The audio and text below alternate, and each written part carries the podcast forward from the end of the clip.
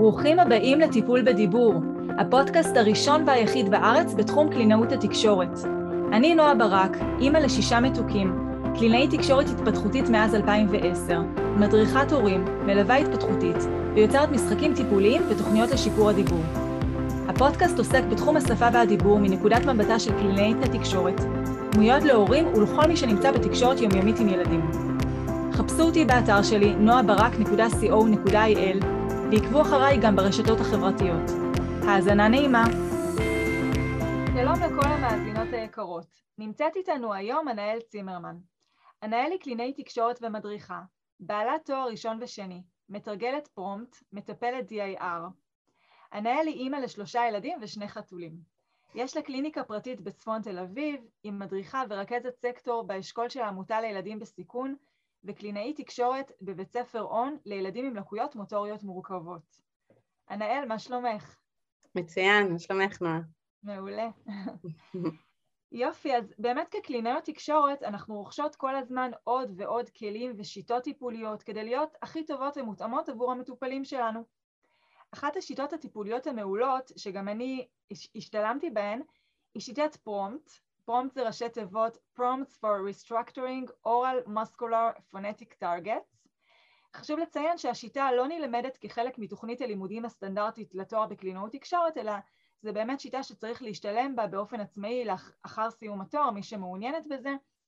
ובכלל, אנחנו יודעות כמה זה חשוב להמשיך להשתלם, לעבור הכשרות נוספות, כי זה מה שהופך אותנו למטפלות הוליסטיות עם יותר כלים לעזור לילדים. אז היום אנחנו באמת הולכות לדבר על שיטת פרומפט. ובואי אה, באמת נתחיל לדבר, ענאל, על מה זה בעצם השיטה, מה העקרונות של השיטה. אוקיי, okay. um, מעולה. אז בעצם פרומפט uh, זה שיטת טיפול מבוססת מגע. זאת גישה הוליסטית לפיתוח של תקשורת משמעותית אינטראקטיבית. זאת מערכת טיפול שהיא מבוססת שפה, שמטרתה לפתח מיומנויות תקשורתיות תפקודיות. Uh, בעצם פרומפט uh, זו גם uh, פילוסופיה, שזה בעצם פילוסופיה שמציעה דרך להמשיג כשלים תקשורתיים בכל התחומים ולגשת אליהם. בתוך מסגרת העבודה הזאת הפילוסופיה מציעה שקושי בהפקת דיבור יכול לנבוע משפע של סיבות והיא מעודדת את הקלינאי להסתכל על כל התחומים, גם התחום הקוגניטיבי, אה, התחום החברתי, התחום הפרגמטי, שזה ככה סיטואציות חברתיות והתנהלות בתוכם, אה, התנהגותי, סנסומוטורי ופיזיקלי, ולמצוא דרכים להשתמש בכוחות של המטופלים על מנת למקסם את הפוטנציאל שלהם לתקשורת. חוץ מהיותה פילוסופיה זו גם אה, גישה. זו גישה שמספקת דרך מערכתית לחקור אופנויות שונות, שמיעתי, שזה איך שאנחנו מקשיבים, ראייתי, מסתכלים, וגם טקטילי שזה שימוש במגע. אז אה, לחקור את האופנויות השונות, את הדרכים השונות לקלוט את העולם אה, בתחומים המוטוריים והסנסומוטוריים, אה, זאת אומרת גם בתחום של התנועה וגם התחושה והתנועה, להערכת השלמות, השלמות של, מערכ, של המוטוריקה הכללית. זאת אומרת כל האופנויות האלה עוזרות לנו לבנות את השלמות של המערכת המוטורית של הפרט והמוטוריקה של הפה ויכולת יצירת הרצף, sequencing, של הדיבור אה, ומאפייני הדיבור והשפה. אה, הגישה מציעה דרכי הערכה אה, של האינטראקציות באופן דינמי והשלב ההתפתחותי של מערכות התמיכה בדיבור, תתי מערכות הדיבור, שליטת גפיים וידיים והשפעה המשולבת שלהם על התפתחות התקשורת והדיבור. אז חוץ מזה שזה פילוסופיה וגם גישה, זה גם מערכת שהיא עוזרת לקלינאי לתכנן ולארגן את כיוון וסוג הטיפול הנדרש לסוג המסוים של ההפרעה או של העיכוב בהפקת הדיבור של המטופל הספציפי. הפרומפט משלב את צורות ואופנויות התקשורת השונות, ובהתאם למטופל יעשה המטפל שימוש בצורה אחת או בצורות ובסוגים רבים של תקשורת. המטרה האולטימטיבית היא תקשורת מילולית, אינטראקטיבית ותפקודית. אה, ויש גם טכניקה, שזה ככה הדבר שהפרומפט הכי מוכר אה, בו, וזה בעצם השימוש אה, במגע על הפנים של המטופל, אבל זה לא רק זה, בעצם זה טכניקה שמשלבת עקרונות נוירומוטוריים ומידע סומטי, שזה בעצם מידע של הגוף והאופן שבו המערכת לומדת מתוך, ה, אה, מתוך המגע, הפרופריוצפציה והקינסתטי, התנועה, זאת אומרת אה, המגע באופן תנועתי. וגם המידע הסומטי של השמיעה והראייה שגם מהגישות האחרות להתערבות בקשיים בדיבור. בעצם כל הדברים האלה, גם המגע וגם התנועה וגם השמיעה והראייה, משרתים אותנו, המטפלים, על מנת לספק משוב להערכת של, למערכת הדיבור, לפיתוח שלה. וקלינאי פרומפט ייתנו גירוי בכל האזורים בהתאם למה שיעזור למטופל בעזרת מגע, לחץ, מיקום מדויק וייצור מודעות שמיעתית וראייתית תוך כדי רגישות לתזמון. זאת אומרת אנחנו נגיש איזשהו סימון שיסמן את כל אלה ביחד, נבחר גם במילות יד כדי לעבוד על אותן מטרות שהמטופל אה, זקוק לעזרה בהם על מנת לחזק את התשתית המוטורית שלו. אה, בתחילה נעשה שימוש בכל המידע כדי לספק תמיכה למבנים או אה, מכניזמים של שליטה בדיבור ו... או ליקויים שונים שיש, כמו למשל אולי אם יש טונוס נמוך אז אפשר לעזור למטופל להיות יותר ככה במיקום ובמנח שתומכים יותר בדיבור, זאת אומרת שהוא מאוזן על הכיסא ופחות הגב שלו כפוף, שיש 90 מעלות בין האגן לרגליים ובין הרגל על הברך, כאילו במקום של הברך בין הירך לשוק, ובעצם אחר כך, לאחר שהשליטה משתפרת או נרכשת מחדש, אז אנחנו נשפר גם את הדברים לתנועה יותר אינטראקטיבית, נשלטת, מעודנת, גמישה ועצמאית בין המבנים השונים. ולבסוף אנחנו גם נעשה אינטגרציה של כל המידע אה, כדי לאפשר תקשורת תפקודית. מההתחלה אנחנו עובדים גם על התפקוד של המטופל, אנחנו לא נעבוד בנפרד מהצרכים התקשורתיים שלו ומהשימוש שלו, ונתרגל את זה ongoing בתוך אה, מטלות תפקודיות שגם מהנות ומספקות אה, מבחינה קוגניטיבית מתאימות למטופל, יש לו אמ, ככה, אמ, אה, יש לו גם drive ועניין בדברים האלה וכולי, לפי זה אנחנו באמת נעמול קשה על מנת למצוא מטרה שהיא גם מאתגרת וגם מהנה, יש לו הנאה בתוכה, עם עין. וגם הנאה, זה גם טוב. אה, אוקיי, ואז בעצם באינטגרציה הזאת אנחנו כל פעם נשתמש בסימונים אחרים על, אה, בטיפול במטופל, כדי לאפשר לו למידה של הדברים שאנחנו רוצים לעזור לו להשיג. אה, זה ככה לגבי השאלה הזו. מעולה. אז באמת ככה, אם אנחנו באמת מסכמות את זה, המטרה של הפרומפט זה, אנחנו רוצות בכל מקרה שהתקשורת הראשונית תהיה דיבור, לאפשר למטופל לתקשר דרך דיבור, אבל אנחנו כדי לאפשר את הדיבור הזה, וכמו שאת אומרת, דיבור שהוא פונקציונלי, אנחנו לא מלמדות רשימה של מילים שמנותקת מההקשר, אלא באמת בזמן אמת, מה שהוא צריך, מה שרלוונטי לו, אנחנו משתמשות בחושים נוספים, ראייה, מגע, תנועה, כדי לעזור לו בסופו של דבר להגיד את מה שהוא רוצה דרך מילים, להביע את עצמו דרך מילים. בהחלט, נכון מאוד. מעולה. זה באמת אה, נשמע לנו הגיוני, וזה באמת, כמו שאת אומרת, מאוד הוליסטי. כלומר, זה באמת מחבר לי חושים נוספים, מערכות נוספות, ליכולת הזאת של התקשורת. בסופו של דבר, תקשורת שהיא אומנם מובעת באופן מילולי, אבל כדי להשיג אותה מילולית וורבלית, אנחנו משתמשים בכל המערכות הנוספות. אה, אם היינו ככה מנסים לדייק את הייחודיות של פרומפט לעומת שיטות אורל מוטוריות אחרות, אה, אז מה באמת היינו אומרות שמייחד ככה את הפרומפט?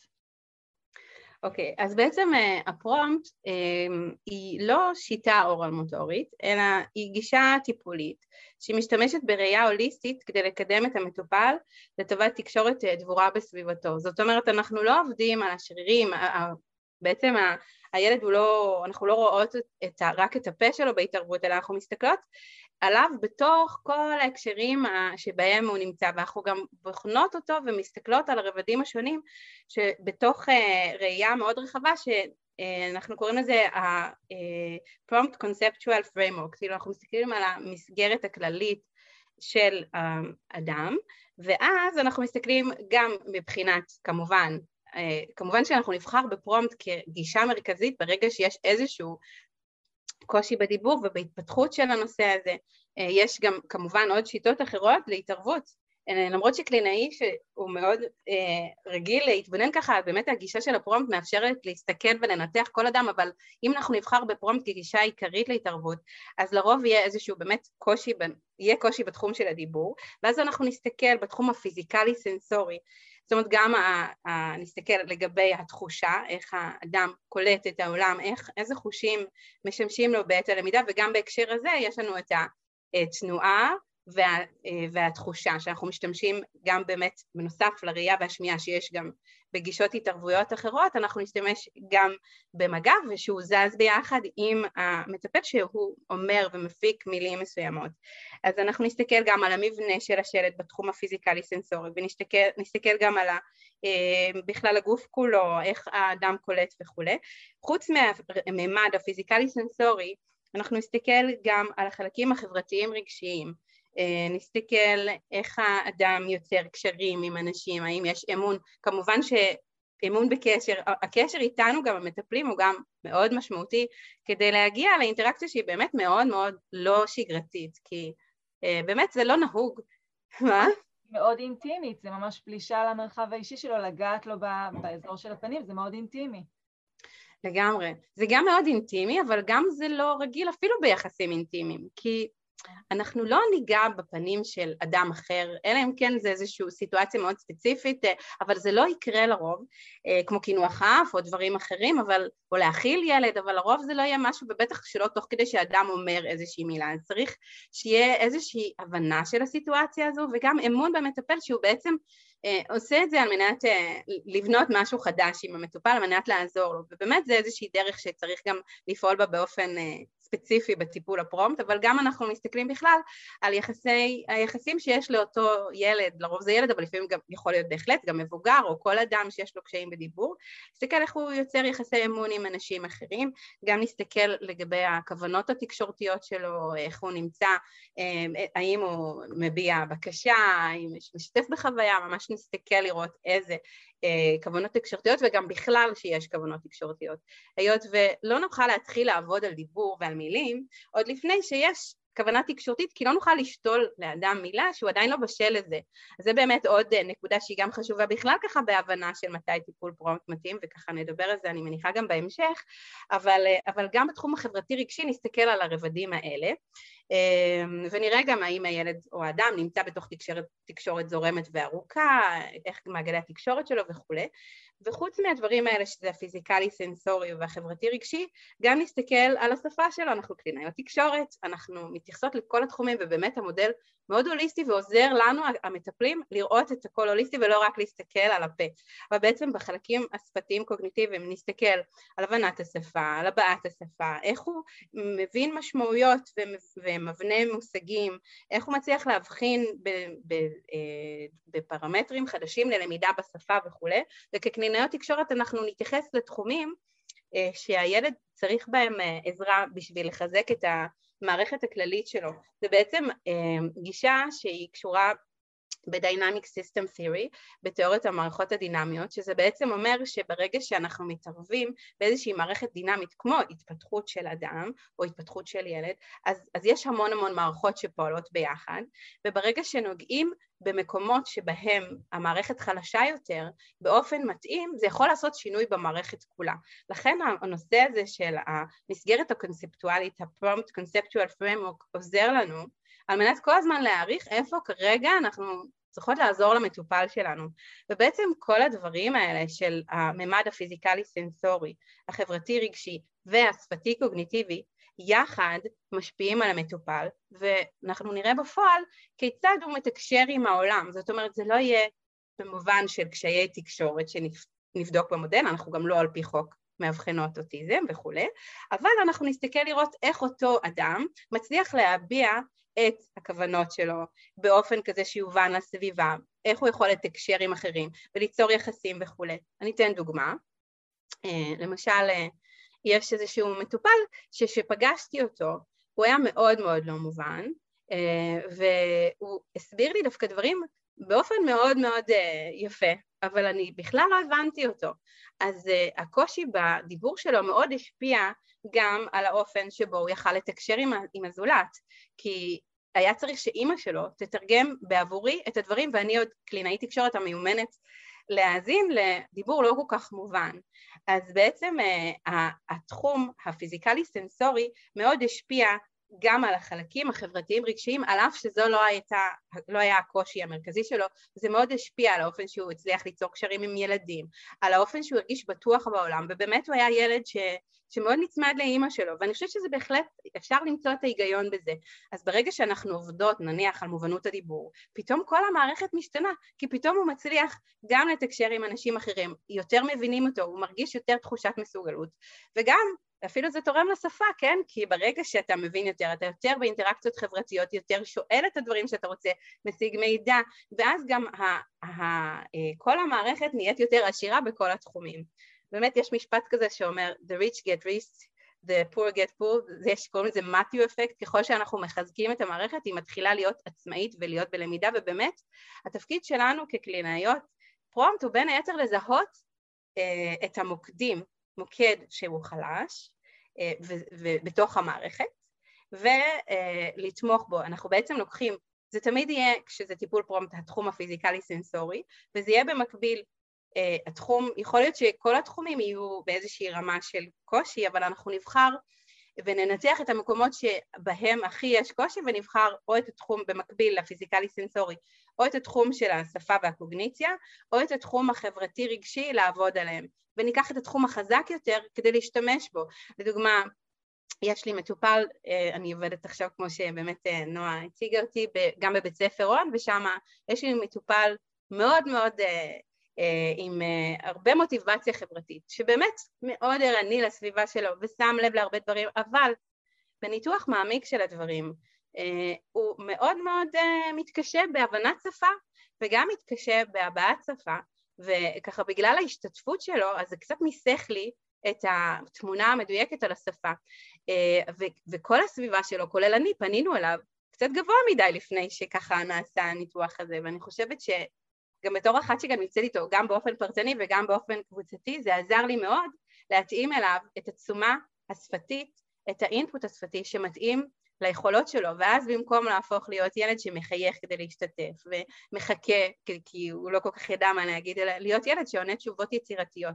אז נניח אצלו אה, העבודה היא בהחלט על התחום השפתי-קוגניטיבי והפיזיקלי סנסורי. באמת אלה שתי דוגמאות לבחירות אחרות של מטרות התערבות בשלב תחילת הטיפול.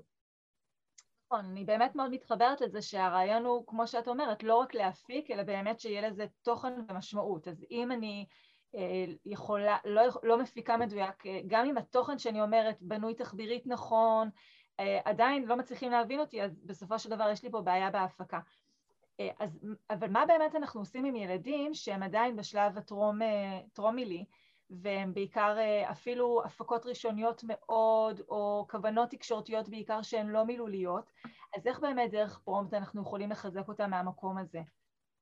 אוקיי. Okay. אז uh, זו שאלה באמת מאוד מאוד טובה ואני חושבת שיש uh, הרבה פופולריות עכשיו לנושא של פרומפט וככה הרבה מחפשים טיפול פרומפט uh, זה בייחוד בולט אני רואה גם באוכלוסייה של הילדים על הרצף האוטיסטי שמאוד מחפשים את הטיפול הספציפי הזה ו, ובהחלט זה תחום שאני עוסקת בו גם הרבה גם מתוקף היותי עובדת בעמותה לילדים בסיכון שזאת באמת עמותה שכל כך אה, תורמת ופועלת להתפתחות של ילדים וגם מעצם זה שאני עובדת איתם בקליניקה וזה גם משהו שמאוד מאוד ככה מעסיק אותי אז באמת אה, זאת שאלה מאוד מאוד חשובה. אה, אוקיי, אז בעצם ילדים שהם נמצאים בשלב הקדמי בואו נחלק, בואי נחלק אותם רגע לשלב של הפרשנות, שהם עדיין לא מעבירים כוונות תקשורתיות ואנחנו צריכות יותר להתאמץ וצריכים יותר להתאמץ על מנת לקרוא את הסימנים שלהם אה, ולתת להם, אה, לתת להם קול או לתת להם איזושהי, אה, לתת תוקף לסימנים שהם עושים עדיין בצורה לא מכוונת, אז ניקח את זה לשלב הפרשנות או שלב הכוונות התקשורתיות, שזה ילד שעדיין אין לו עשר מילים, הוא עדיין לא ילד שמדבר בהגדרה שלנו, יכול להיות שיהיה לו מדי פעם הפקת קול או איזושהי מילה אפילו, אבל הוא עדיין לא משתמש באופן ורבלי בשפה והוא בעיקר משתמש נניח בג'סטות ולפעמים אולי גם אה, יסמן באופן המוקדם יותר של הפרשנות. אז זה בעצם הטיפול הפרומפט לילדים שנמצאים בשלב הפרשנות אה, הוא לא, הוא לא יתאים בשלב הזה. אה, עכשיו יכול להיות שיגיעו למטפל בגלל שהם מחפשים את הפרומפט והמטפל שיתקל בסיטואציה כזאת, הוא עדיין לא יוכל לעבוד על מילים כי גם אם הוא יעשה את זה, ויכול להיות שזה יעבוד, זה עדיין לא יהיה ממקום שמילה צריכה להתחבר לכוונה כדי שיהיה לה משמעות, ולא היינו רוצים לייצר בעצם למידה של תוכי, לא היינו רוצים לייצר אקולליה, ובעצם אה, אנחנו משתמשים בשפה באופן כזה כמו ששפה אמורה להתפתח בתוך ההקשר התקשורתי, עם הבנה של הדברים, אם זה לא באופן הזה זה פשוט לא יהיה כמו שאנחנו רוצות לעזור לילדים לפתח את המערכת שלהם, זה לא יהיה מותאם באמת למסגרת הקונספטואלית קונספטואלית לחלקים השפתיים, קוגניטיביים והתקשורתיים שלהם. אז בעצם במידה והילד נמצא במקום הזה, אז אנחנו נשתמש בכלים אחרים. לדוגמה, אחד מהכלים זה באמת טיפול של קלינאי תקשורת טיפול שעוסק בחלקים של תקשורת ונפתח את הניצנים בתחום של השפה והדיבור. מה פיתוח הניצנים בשפה והדיבור? זה התחלה של הבנה של רצפים, התחלה של הבנה של סיטואציה, התחלה של לייצר פעילויות שהן משמעותיות, הן יכולות להיות מאוד מאוד פשוטות, עם הרבה חזרתיות. ובתוך הדברים האלה אפשר גם להתחיל לעבוד על אבני הדרך שיש גם מבחינת דיבור, שגם מתפתחים אצל תינוקות בשלבים האלה, שזה למשל מלמול. עכשיו, לא נבחר לרוב במקום של טיפול פרומפט, אם אנחנו עובדים אה, על, על מלמול, אבל היות ולפעמים יגיעו למטפל שיש לו כבר את הפרומפט, הוא יכול להשתמש ב, גם בראייה ההוליסטית וגם להשתמש בתוך חלקים מתוך הטכניקה על מנת לעבוד על מטרות התפתחותיות שמתאימות למטופל.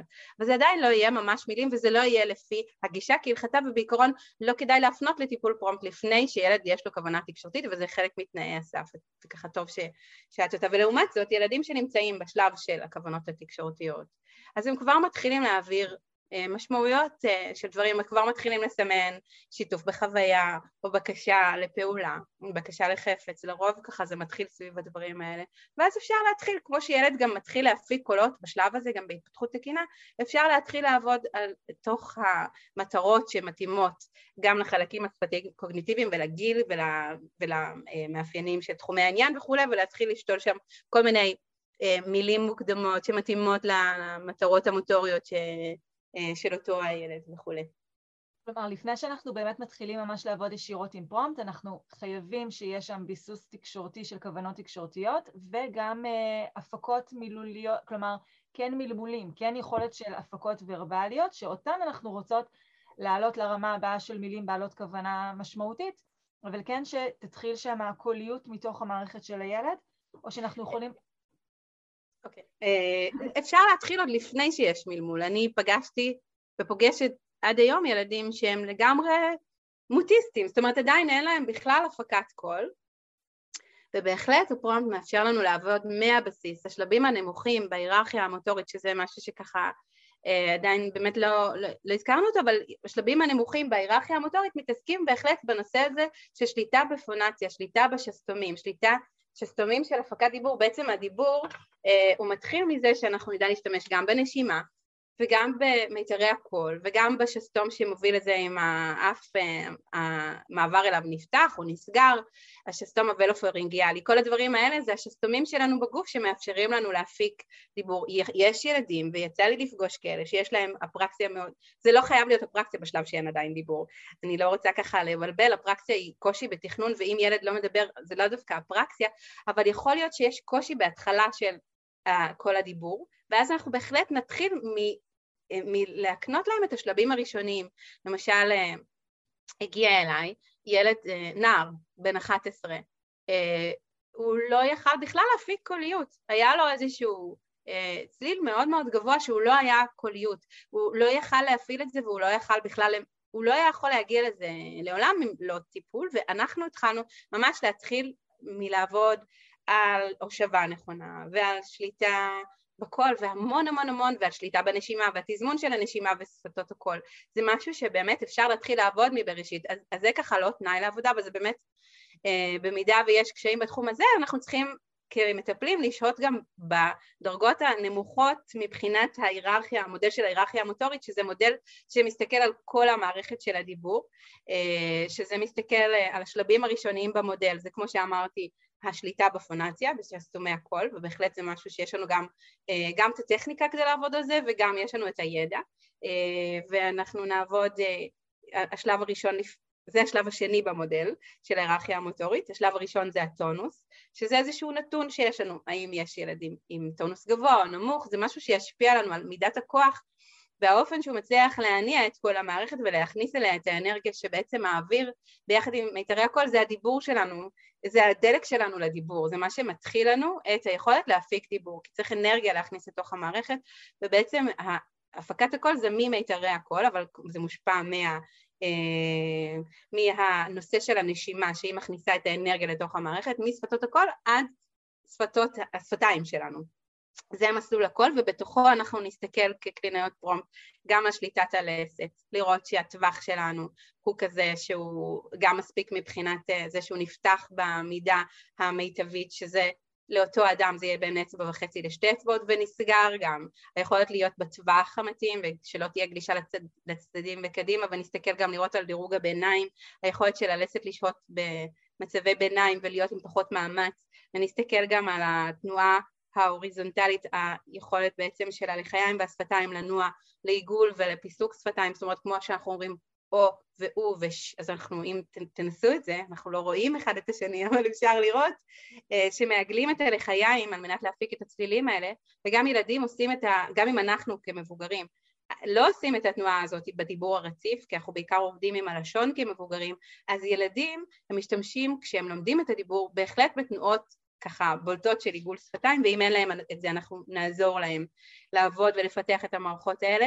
נסתכל גם על תנועת השפתיים, נסתכל על, על אה, השלב הבא זה שליטת לשון, אנחנו מסתכלים לראות איך הלשון בחלקים השונים שלהם. אנחנו מסתכלים אחרת מטיפול מסורתי, כי לא מסתכלים על הצלילים עצמם, אלא בכלל על התנועה באותו אזור בלשון. דוגמה, אם ילד אומר ת ודבד דוחף את הלשון ורואים אותה, אז נכון שיש את הצליל, אבל הוא לא, מבחינה מוטורית, הוא לא נעשה באופן אה, איכותי כמו שהיינו רוצים לראות שהלשון אה, היא עולה למעלה ומאחורי ה... אה, על המכתש. אנחנו נסתכל גם על התנועה ברצף של כל הלסת, לחיים, שפתיים ולשון, נסתכל איך הם עובדים ביחד, האם הילד מצליח להגיד מילים נניח כמו המילה אדום, שאז הוא צריך לעבור מאה, הפה פתוח, לדו, שזה עיגול שפתיים, נסתכל לראות גם אה, על מילים נוספות, המון, כמעט כל מילה בעברית אה, היא כזו שיש בה מעבר בין מישורי תנועה, בין שליטת לסת, תנועת הלסת, תנועת הלחיים ותנועת הלשון, ובפרומפט, את בטח מכירה את זה כמה אנחנו עמלות קשה כדי למצוא מילים שהן לא עם מעבר בין מישורים כדי לעבוד על הרכיבי תנועה האחרים. נניח אם רוצים לעבוד ורטיקלית, אה, על התנועה של הלסת, אז אנחנו ממש נעבוד קשה למצוא מילים כמו אבא, כמו מתנה, כמו בא, או כמו מה, זה ממש יהיה לא פשוט למצוא את זה, אבל זאת העבודה שלנו כדי לעזור לפתח את היכולת המוטורית. ונעבוד גם על ה... נסתכל גם על האינטונציה של המטופל, האם הוא מצליח לדבר בקצב דיבור מתאים לגיל שלו, האם הוא מצליח להפיק טעם בצורה תקינה. אה, ובעצם כקלינאי פרומפט, חלק מהערכה שהזכרנו אותה קודם לגבי תחומי ההתערבות, אנחנו גם נסתכל לראות, ויש לנו ככה אמ, אופן שאנחנו מסתכלים אה, על ידי התבוננות בווידאו והתבוננות על המטופל ואנחנו נענה על כל מיני שאלות ואז נגיע מתוך השאלות האלה שעוזרות לנו למפות את הדברים השונים בהקשר של המוטור ספיץ', תנועה של הדיבור אה, בהקשר מוטורי, זאת אומרת התנועה המוטורית בהקשר לדיבור. אז מתוך זה אנחנו נגזור את היכולות של המטופל בהיררכיה המוטורית של הדיבור ואז אנחנו נדרג אותו ונראה אה, בעצם איך כרגע המערכת של הדיבור שלו, איך כרגע המערכת המוטורית שלו בהקשר לדיבור אה, היא נראית, ולפי זה אנחנו נבחר שלושה תחומי התערבות שנעבוד עליהם במקביל, אה, והם יהיו אלה שהילד הכי מתקשה בהם, ואולי נמצאים נמוך יותר בהיררכיה המוטורית, שככה זה מתחיל, כמו שאמרתי, מהטונוס ומהפונציה, ועולה עד לכל האינטונציה והפרוזודיה בכלל. אה, ואנחנו נעבוד על המילים האלה, על ה, סליחה, על השלבים האלה ועל המטרות האלה, אחרי שאנחנו ננסח לכל תחום, ננסח לו מטרה, נעבוד באמצעות אה, בעצם מילים, שהמילים האלה יהיו, יתאימו למטרות שלנו מבחינת דיבור, ונעשה את זה על ידי שימוש, גם אוצר המילים זה כבר בחירה שהיא עוזרת לנו לעבוד על הדבר הזה, אבל באמת על ידי שימוש בטכניקות שונות, אמ, כדי להדגיש אה, רכיבי תנועה מסוימים שאנחנו רוצים לפתח אצל המטופל. זה מדהים, אני חושבת לעצמי, מי ששומע אותנו והוא לא מתוך המקצוע, כמה דיוק, כמה תזמון, כמה מערכות צריכות לפעול בו זמנית, בקצב כל כך נכון, כדי שילדים ידברו, ואנחנו לא יודעים להעריך את זה באמת, כשאנחנו שומעים מישהו מדבר, שאנחנו מדברים, כמה מערכות עובדות שמאחורי הקלעים, והתזמון המדויק, ואיך באמת בפרונט מחלקים כל חלק וחלק, כל רכיב במערכת, ומזהים איפה הקושי, ושם ככה בונים, ממש כמו מעצבים את הדיבור של הילד, את, ה, את ההפקה, כדי שהוא יוכל להיות מובן. אז זה ממש החלוקה הזאת. אמ, מה לגבי ילדים שנרתעים ממגע, שלא רוצים שיגעו בהם? איך אנחנו מתמודדים בזה עם, עם פרומפט? כן, זו באמת אה, שאלה מאוד טובה, אה, מאוד חשובה אה, בהסתכלות שלנו. אז בעצם אני חושבת שזו גם שאלה שהיא תמיד משמעותית, ואני חושבת שאחרי תקופת הקורונה הכל כך ממושכת, אז אז זה גם, אה, יש לנו את הנושא של מסכות, וגם לא תמיד נפגשנו פיזית עם המטופלים שלנו אה, בסגרים וכולי, או שיש בידודים, ולפעמים הטיפול כן חשוב להמשיך אותו אה, מסיבות כאלה ואחרות.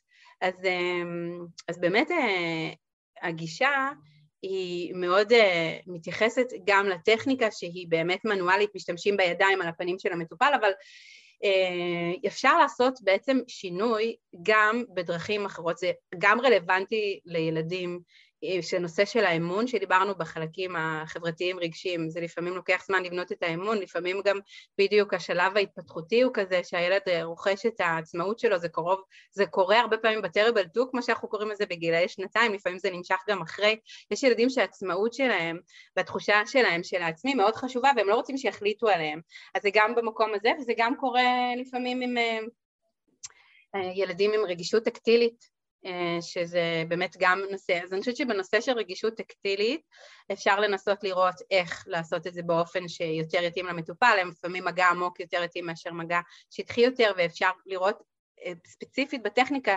שמשתמשים עם המטופל מה עוזר, אבל יש בעצם מחקר שנעשה אה, שהמחקר השווה בין טיפול פרומפט מלא לבין טיפול פרומפט ללא מגע ובעצם זה הראה שהתקדמות בטיפול היא, היא מושגת גם ללא מגע ויש הבדלים בין אישיים, אה, הבדלים בין אישיים הם היוו אה, תפקיד חשוב בהתקדמות ובפרוגנוזה ובאמת ההשלכות הקליניות אה, של המחקר הזה שיצא בסמוך לתחילת, שבעצם אנחנו התוודענו עליו יותר באמת בהקשר של הטיפולים מרחוק והקורונה, בעצם המחקר הזה עזר לנו יותר להאמין גם אנחנו ולהמשיך בדרך למרות האתגרים. אז אני אדבר על כל מיני דברים שיכולים לעזור. אה, באמת לילד שהוא לא מוכן בקבלת מגע, על אף שקלינאי פרומפט מנוסים הם לרוב כן יצליחו אה, להשתמש בפרומפט על ידי זה שהם יהיו מאוד בטוחים באופן שהם מגישים את, ה, אה, את הסימנים ובמידה שהם, שהם יעשו את זה ועל ידי שימוש בפעילות מחזקת שהיא משמעותית לילד, אבל אפשר להשתמש, כמו שאמרתי, אה, גם באוצר המילים שאנחנו נבחר אותו בקפידה. למשל, אם אנחנו, כבר הזכרתי את זה קודם, אם אנחנו עובדים על פתיחה וסגירה של הלסת בשלב הוורטיקלי, שזה שלב שלוש, אז אנחנו נבחר למשל במילה מה, זאת מילה שהיא עובדת, אה, זה סגור ואה זה פתוח, ויש גם באמת מעבר מסגור לפתוח, שזה הטווח אה, באמת מי, מי הכי סגור, הכי פתוח, ויכול להיות שאנחנו נבחר את מילת היעד הזאת. ואז אנחנו מאוד נדגיש את זה בתנועה שלנו בפה, ואולי אפשר גם להניח מראה מול המטופל ולהראות לו את זה ולהסביר לו, אפשר גם להסביר בכלל, זו אסטרטגיה השימוש גם בהסברים וגם בחיזוקים שהם מאוד ספציפיים, זה גם חלק מהכלים שלנו בפרומפט. אז אפשר באמת להראות, אפשר גם, אם זה בזום, להשתמש גם ביד שלנו, או באיזושהי בובה, שאפשר להראות את הטווח, וגם אנחנו מאוד משתמשים גם במשוב, משוב אה, להפקות של המטופל. אנחנו יכולים לפעמים להגיד לו, זה היה ממש טוב, אם הוא יודע מה, מה היעד וכולי, ולחזק אותו על ההצלחה שלו, ואנחנו יכולים לפעמים להגיד לו, וואו, ממש פתחת את השיניים, אני ראיתי שפה, את הלסת, אם הוא מכיר את המונח הזה. אז אפשר להשתמש באמת בראייה אה, כדי לעבוד על מטרות מוטוריות לילדים עם קושי בקבלת מגע. מסיבות כאלה ואחרות. אפשר לעשות את זה באמת גם בזום, גם על ידי הדגשת המודל שלנו וגם על ידי שימוש ביד שלנו שנותנת סימון של הטווח ומלווה אותו.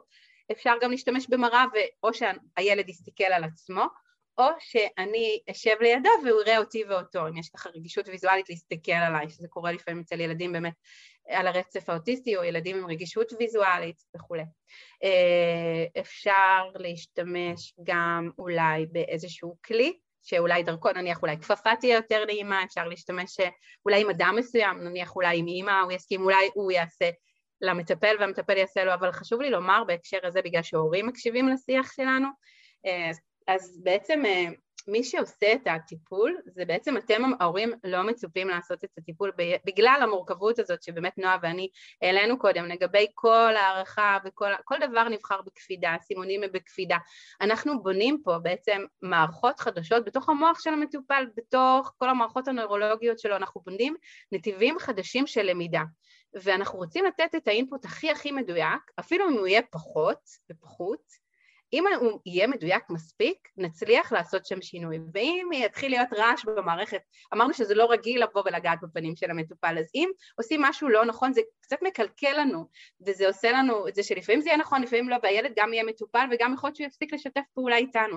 אז בואו תשאירו את זה לנו, ואנחנו כמטפלים, נדע לתת לכם הביתה לתרגל דברים מסוימים שיתרמו בתהליך הטיפולי של המטופל. ובגלל זה באמת גם הלימוד של הפרומפט זה רק לקלינאי תקשורת. היות וזה כל כך כל כך מורכב כל הדברים האלה וגם מבחינת השימוש בסימונים באמת זה כל כך הרבה אה, עבודה כדי להשיג את הטכניקה המדויקת והמיומנת שנוגעת בדיוק במקום המתאים. אם זה לא במקום המתאים אפילו שזה ייראה דומה זה לא עובד אותו דבר. זה גם ברמת האבחון, זה גם ברמת איך שנותנים את הפידבק, כמה לעשות את זה.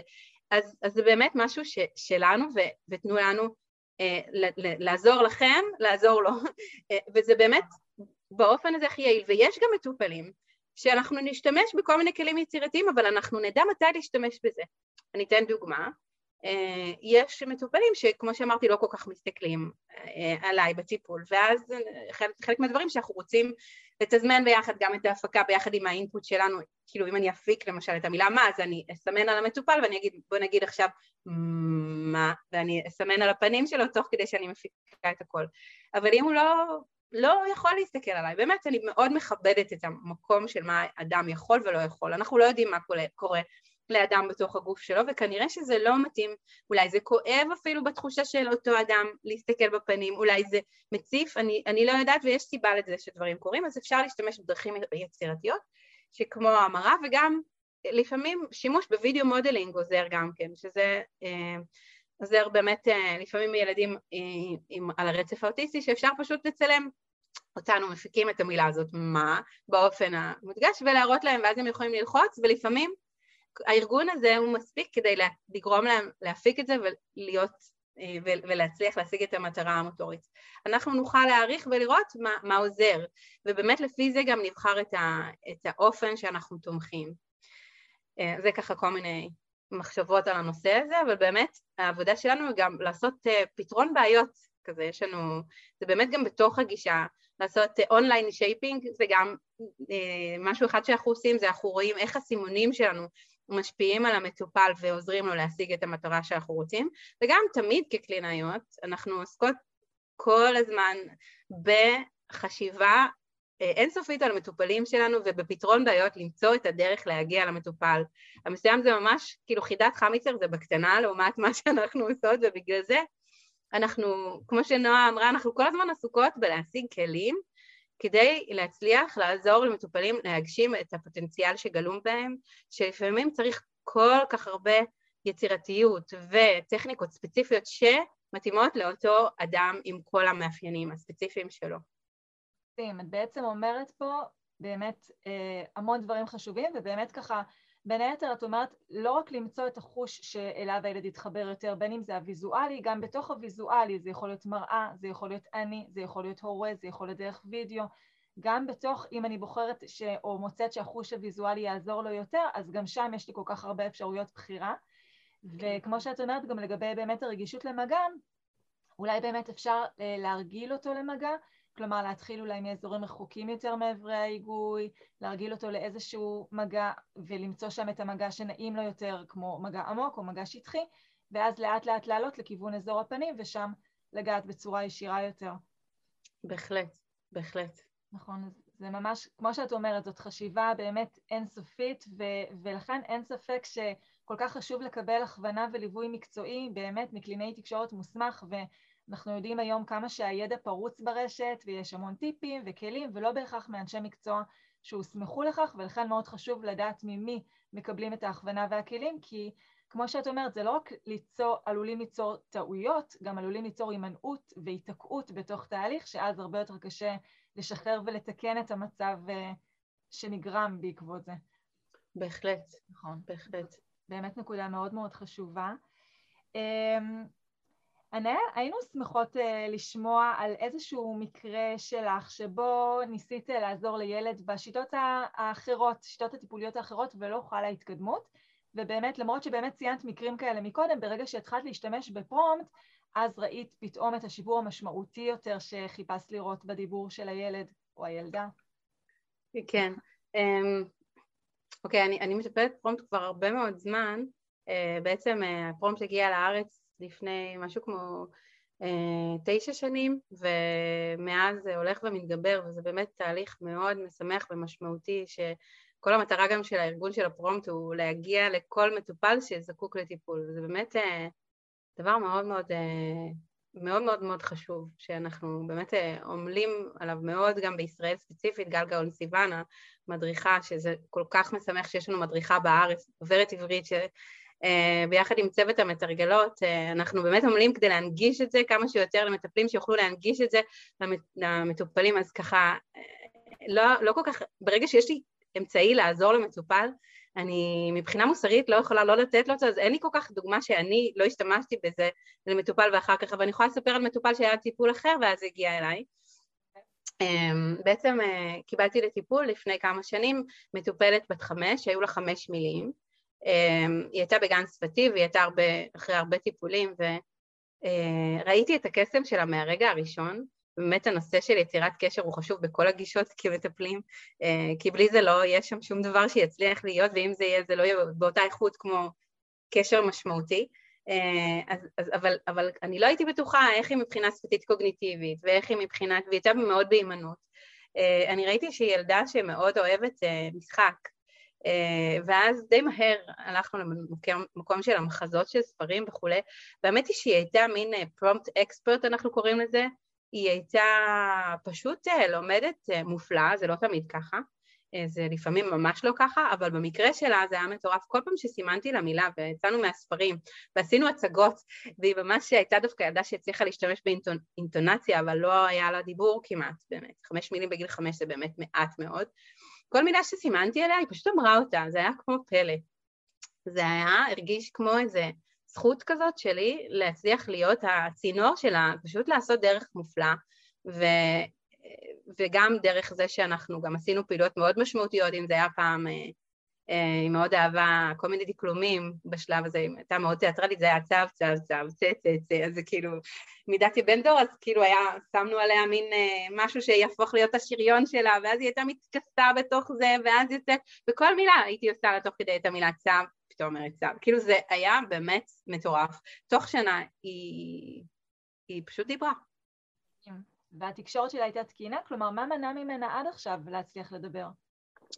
אה, כן, התקשורת שלה הייתה תקינה. אה, אני חושבת אה, שבאמת הפרומפט מאפשר לנו, גם ה-DIR אגב, הם מאפשרים לבוא ולעשות התבוננות ברזולוציות מאוד מעמיקות ולראות איך המערכת הנוירולוגית של אותו אדם מאפשרת לו למידה, וזה בעצם, אנחנו מוסיפים, ילד לרוב הוא לומד מזה שהוא שומע ואז הוא דרך קשב משותף הוא, הוא מצליח לשמוע ואז לחקות את המודל שהוא שומע בתהליך כמובן הדרגתי וכולי, אבל ילד שזה לא עובד לו באופן הזה מכל מיני סיבות, שזה יכול להיות אה, אולי שהוא לא היה ממוקד בתוך הקשב המשותף למשמעות המסוימת הזאת. אה, זה יכול להיות שאולי הוא, יש לו אולי קושי בשמיעה, אבל זה לרוב אנחנו תמיד בודקות ויודעות. אני חושבת שבהקשר של הפרומפט זה בעצם מנגיש לנו את ה... להרגיש את הדיבור עוד לפני שאנחנו מצליחים להגיד אותו, המנוע הזה שמקשיבים, כאילו כל הלופ הזה שמקשיבים ואז זה כבר מיד מתרגם בתוך כל המערכות בגוף שלנו ואז אנחנו מפיקים, זה לא כל כך אינטואיטיבי, כמו שאמרת קודם, זה המון המון שלבים בדרך. אז באמת הדבר הזה של לעבור משמיעה להפקה, זה המון המון המון שלבים בדרך שצריך לתר... לעשות אותם ולהטמיר אותם בתוך הגוף, וכשזה לא עובד, זה לא עובד. אני חושבת שהיה לה קשה לתרגם את השמיעה לתבנית כזאת בתוך הגוף שלה, ואז להפיק את זה החוצה, ובאמת הפרומפט עזר לה בהקשר הזה, פשוט לאפשר את המיפוי הזה עוד לפני שהיא יכלה להפיק אותו. אז אני רואה את זה באמת עם הרבה ילדים, יש כאלה שזה לא המוקד אצלהם, באמת, אבל לבדוק את זה זה חשוב בשביל לראות מה הדרך של אותו מטופל, ואז בדיעבד אפשר ללמוד על אותו אדם, מה השפיע עליו, אבל כל אדם הוא אחר. לא ספק, נכון. מקסים, כל כך כיף לשמוע שאת באמת התחברת אליה קודם כל כאדם לתחומי העניין שלה, ומתוך זה הטיפול כמובן היה הרבה יותר אפקטיבי ומקדם. זה כל כך נכון לעבוד ככה. נכון. אה, מרתק, ממש שיטה מרתקת, באמת אה, היה ממש מרתק. ככה לקראת סיום, כמו שאמרת, באמת זאת שיטה מקצועית וצריכה להיעשות על ידי אנשי מקצוע, קלינאי תקשורת מוסמכים לכך. יש בכל זאת איזשהו משהו שאנחנו כן נותנים או יכולים לתת להורים בבית, אולי הורים ששומעים אותנו עכשיו, איזשהו בכל זאת טיפ או רעיון או הכוונה אה, יישומית מבחינתם? אמ, אני חושבת שאולי נחשוב על מתי לפנות לטיפול אה, טיפול פרומט, ואולי זו ההכוונה הכי טובה, כי כמו שאמרנו, זה דבר מאוד מורכב ולא הייתי רוצה, אני לא, כאילו, איך אומרת איזה מדריכת פרומט שאני מאוד מאוד uh, מעריכה ולמדתי ממנה המון, זה tips and tricks don't work. אם ה tips וה tricks היו עובדים, לא היה צריך להגיע אלינו, הילד כבר היה מדבר. Uh, אז אני לא חושבת שטריפ או trick יכול לעשות את ההבדל במקרים שזקוקים בהם לטיפול של פרומט. אה, בעצם לטיפול פרומפט אה, כדאי להפנות אה, מטופלים שבעצם הם לא הצליחו להתקדם בשיטות אחרות. זאת אומרת, אם מגיעים למטפל, נפריד את זה ככה, אם נניח אני, אם יגיעו אליי לטיפול או מטפל אחר שיש לו את השיטה של הפרומפט, אז, אז אנחנו לרוב נסתכל כבר מראש על המטופלים גם מהגישה הזאתי, ואז אנחנו נשתמש בשיטות שיש לנו. אמ, אבל אם אנחנו לא אצל מטפל שמטפל בפרומפט, אז בעצם להפנות לטיפול פרומפט לא תמיד זה נחוץ, זה בעצם אמ, במידה ומטופל הוא בטיפול של קלינאי תקשורת למשך שישה, שישה חודשים ואין מספיק התקדמות בטיפול, ההתקדמות היא איטית או מוגבלת ויש לנו הרגשה שזה יכול להיות יותר אה, ויש לו הבנה, פער בין הבנת השפה והבעה אה, שלו וגם הוא מראה, כמו שאמרנו, כוונה תקשורתית אה, בסיסית. זה לא צריך להיות שעכשיו הילד לגמרי מתקשר את כל הכוונות התקשורתיות, אבל שיהיה איזושהי כוונה תקשורתית אה, בסיסית שיש לו בסיטואציות מסוימות. מעולה, וזהו, ואז בעצם את אומרת, במידה ורואים שזה תקוע ולא מתקדם, ועד עכשיו היינו אצל מטפל שהוא לא מוסמך פרומפט, אז אולי כן כדאי לבדוק את האפשרות של ללכת למישהו שיש לו את הכלי הנוסף הזה לעזור לקדם את הילד. נכון, אבל כל החלטה טיפולית, אני באמת חושבת שהמטפל, הוא יוצר את הקשר גם איתכם ההורים וגם עם הילד, אה, זה מאוד מאוד משמעותי אה, לבוא ולהעלות את הנושא הזה בפני המטפל ולפעול ביחד, אני חושבת שזה גם חשוב אה, בשביל ההתקדמות של הילד וזה גם בכלל ככה משהו שנכון יותר גם מבחינת הניהול של התהליך, לבוא ולדון ולחשוב ביחד מתי זה מתאים וגם הקלינאים יכולים לחשוב איתכם מה באמת הדבר שהכי מדויק בעבורכם ולאיזה מטפל אולי אם הם מכירים כדאי לפנות, אולי לפעול ביחד, אולי לא, ככה החלטות טיפוליות כאלה מאוד חשוב לעשות אותן ביחד ולהעלות את זה בפני המטפל.